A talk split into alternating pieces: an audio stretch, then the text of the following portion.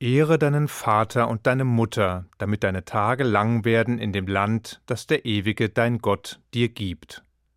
Dieser Ausspruch beinhaltet das letzte Gebot auf der ersten Tafel, also auf jener Steinplatte, die in der jüdischen Tradition die Gesetze zwischen Mensch und Gott umfasst. Wobei sich unmittelbar die Frage stellt, warum das fünfte Gebot eigentlich auf der ersten Tafel zu finden ist würde es nicht besser auf die zweite Tafel passen, auf der die zwischenmenschlichen Beziehungen geregelt sind? Nicht unbedingt. Schließlich geht es auf der ersten Tafel nicht nur um das Verhältnis des Menschen zu Gott im engeren Sinn, sondern stattdessen um das Verhältnis des Menschen zu seinem Schöpfer. Und genau hier kommen die Eltern ins Spiel, die ja nichts weniger tun, als Leben zu zeugen, hervorzubringen, zu schaffen. Sie nehmen also gegenüber ihren Kindern eine Position ein, die dem Verhältnis des Menschen zu Gott ähnelt. Zugegeben, Mann und Frau schöpfen nicht aus dem Nichts, wie der Ewige dies tut. Aber nichtsdestotrotz kommt die Entstehung menschlichen Lebens, welches aus der Vereinigung von Mann und Frau entspringt, dem ursprünglichen Schöpfungsakt zumindest nahe. Es geht hier also nicht allein um den göttlichen Schöpfer, sondern eben auch um die menschlichen. Die Eltern sind in dieser Hinsicht deshalb nicht nur als Stellvertreter Gottes auf Erden zu betrachten, sondern sie stehen dem Ewigen laut unseren Weisen sogar als Partner bei der Erschaffung neuen Lebens zur Seite. Schon deswegen verdienen sie eine besondere und herausragende Behandlung. Ihnen gebührt Ehrerbietung. Bemerkenswert ist dabei, dass der fünfte Ausspruch nicht verlangt, Vater und Mutter zu lieben, sondern sie zu ehren. Das jüdische Gesetz verlangt hier also nichts, was emotional oder psychologisch unmöglich erscheint. Ganz im Gegenteil, es geht wie selbstverständlich davon aus, dass es, aus welchen Gründen auch immer, durchaus vorkommen kann, dass ein Kind seine Eltern eben nicht liebt. Die Torah berücksichtigt, dass gerade in diesem einzigartigen zwischenmenschlichen Verhältnis ambivalente Gefühle, mitunter sogar Abneigung oder Hass, entstehen können. Das ist für dieses Gebot jedoch nicht maßgeblich. Entscheidend ist vielmehr die Ehrerbietung für die Eltern. Und diese artikuliert sich nicht auf emotionaler Ebene, sondern durch wahrnehmbares, also spürbares und sichtbares Verhalten der Kinder gegenüber ihren Eltern. Und zwar gegenüber beiden, Vater wie Mutter, in gleichem Maße. Die übereifrigen Frontkämpfer der Gleichberechtigung, die hinter jeder zweiten biblischen Formulierung einen Hinweis auf Anachronismen und auf die Ungleichbehandlung der Geschlechter zu erkennen glauben, könnten an dieser Stelle zwar einwenden, dass der Vater in dem Gebot vor der Mutter genannt werde, dass es also sehr wohl eine Bevorzugung des männlichen Elternteils gebe. Doch das ist erstens zu kurz gedacht und zweitens bei näherem Hinsehen schlichtweg falsch. Es gibt nämlich noch eine weitere Passage im dritten Buch Moses, welche mit diesem Gesetz eng zusammenhängt und die Eltern in umgekehrter Reihenfolge benennt. Dort heißt es, ein jeder von euch soll vor seiner Mutter und seinem Vater Ehrfurcht haben. Eine über 2000-jährige Erklärung zu diesen beiden Passagen findet sich in einer Auslegung von Rabbi Ishmael. Dort heißt es: Offenbar und bekannt ist es ihm, der da sprach und die Welt entstand, dass der Mensch seine Mutter mehr als seinen Vater ehrt. Denn die Mutter beschwichtigt ihn mit sanften Worten.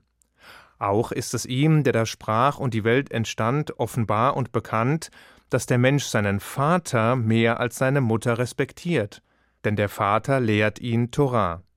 In dem Gebot, das von Respekt handelt, nennt er deshalb die Mutter vor dem Vater. Es gilt nämlich das Prinzip, dass die Torah, wenn sie an einer Stelle etwas unvollständig ausdrückt, es an anderer Stelle vervollständigt. Oder glaubst du etwa, dass weil der eine oder der andere in einem Text zuerst erwähnt wird, er auch in der Tat dem anderen vorzuziehen ist? Nein. Deshalb heißt es in der Heiligen Schrift ja gerade, ein jeder von euch soll vor seiner Mutter und seinem Vater Ehrfurcht haben.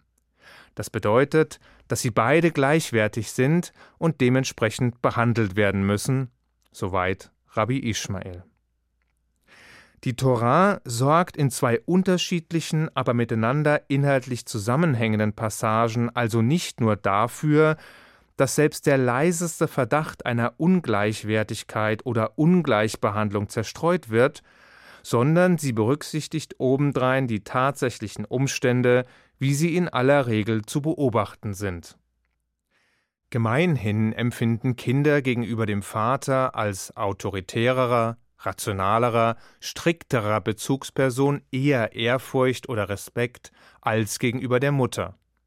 Ihr gegenüber fällt es meist leichter, dem Gebot des Ehrens nachzukommen, da die emotionale Bindung, das Verständnis für das Kind und die Innigkeit stärker ausgeprägt sind. Zweifellos, es gibt auch Fälle, in denen sich dieses Verhältnis genau andersherum zeigt, doch hier geht es um den Regelfall und nicht um die Ausnahme, die eben diesen bestätigt. Die Torah jedenfalls nimmt diese unterschiedlichen natürlichen Reaktionen gegenüber den beiden Elternteilen auf und reagiert in einzigartiger Weise darauf. Wo es um Ehre geht, also eben jene Haltung, die gegenüber der Mutter näher liegt, wird der Vater zuerst genannt. Wo es hingegen um Respekt und Ehrfurcht geht, also der Haltung, die gegenüber dem Vater leichter fällt, da wird die Mutter zuerst genannt. Obwohl die Kinder also entgegen ihrer natürlichen Intuition gerade an der Haltung gegenüber dem jeweils anderen Elternteil besonders herausgefordert werden, also besonders hart an sich arbeiten müssen, gebühren Ehre und Respekt beiden Elternteilen. Vater und Mutter ebenso wie Mutter und Vater. Und wie nicht anders zu erwarten, regelt das Judentum in seinem Schrifttum, den Auslegungskompendien und Gesetzesbüchern en Detail, wie, wann und in welcher Form die Forderung, die Eltern zu ehren, in der Praxis zu erfüllen oder ausnahmsweise auch nicht zu erfüllen ist. Denn natürlich gibt es auch Ausnahmen und Extrembeispiele, in denen das Gesetz außer Kraft gesetzt wird. Für uns stellt sich allerdings eine andere Frage, nämlich die, warum dieses Gebot so wichtig ist. Schließlich ist es nicht nur eines der zehn Gebote, sondern es ist obendrein das einzige in dieser Aufzählung, welches eine Art Belohnung in Aussicht stellt. So heißt es, damit deine Tage lang werden in dem Land, das der ewige dein Gott dir gibt. Wobei, handelt es sich hier wirklich um eine Belohnung? Der amerikanische Autor Dennis Prager jedenfalls beantwortet in seinem Buch The Ten Commandments beide Fragen auf einmal. Er schreibt, dass diese Passage zwar als Belohnung angesehen werden könne, dass sie unabhängig davon aber in jedem Fall eine Begründung enthalte.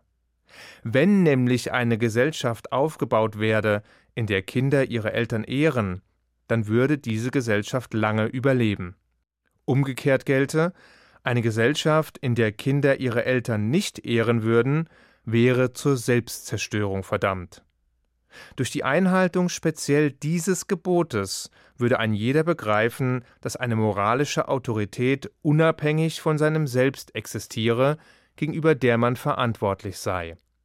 Und ohne diese Grundvoraussetzung ließe sich schlicht keine moralische Gesellschaft aufbauen oder auf Dauer erhalten. Zugegeben, das Judentum geht natürlich davon aus, dass Gott die höchste Autorität ist und nicht die eigenen Eltern.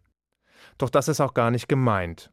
Es geht vielmehr darum, dass es für uns Menschen ziemlich schwierig ist, Gott zu ehren, wenn wir es in unseren Sphären nicht lernen können. Wir müssen also erst einmal Trockenübungen absolvieren. Deshalb wies auch der durchaus religionskritische und atheistische Begründer der Psychotherapie Sigmund Freud schon darauf hin, dass die Einstellung eines Menschen zu Gott maßgeblich durch die Einstellung zu seinem eigenen Vater beeinflusst werde. Der Ewige als Vater aller Väter sozusagen. Eine gute und gesunde Gesellschaft jedenfalls basiert auf funktionierenden Familienstrukturen, in denen Ehre, Respekt und Loyalität gegenüber den Eltern als Grundpfeiler eingeschlagen werden. Sie baut auf der familiären Keimzelle auf, in der soziales Miteinander, Werteerziehung und gegenseitige Achtung gelernt und gelebt werden sollen. Sie verlangt nach Vorbildern auf allen Ebenen, und sie profitiert von dem Wissens-, Weisheits- und Erfahrungsschatz, der von Generation zu Generation von den Eltern an die Kinder weiter vermittelt werden kann. Das fünfte Gebot gilt mitunter als das anspruchsvollste und schwierigste Gesetz der ganzen Torah. Aus eigener Erfahrung kann ich Ihnen jedenfalls sagen, dass es nicht immer leicht ist, diesem Gebot gerecht zu werden. Und meine Kinder würden das ohne zu zögern bestätigen. Garantiert. Aber gleichzeitig lohnt es aller Mühen, aller Belastungen, aller Anstrengungen. Denn das Ergebnis wird eine bessere Gesellschaft sein. Und davon profitieren wir schließlich alle. Ich wünsche Ihnen einen guten Schabbat. Shabbat Shalom.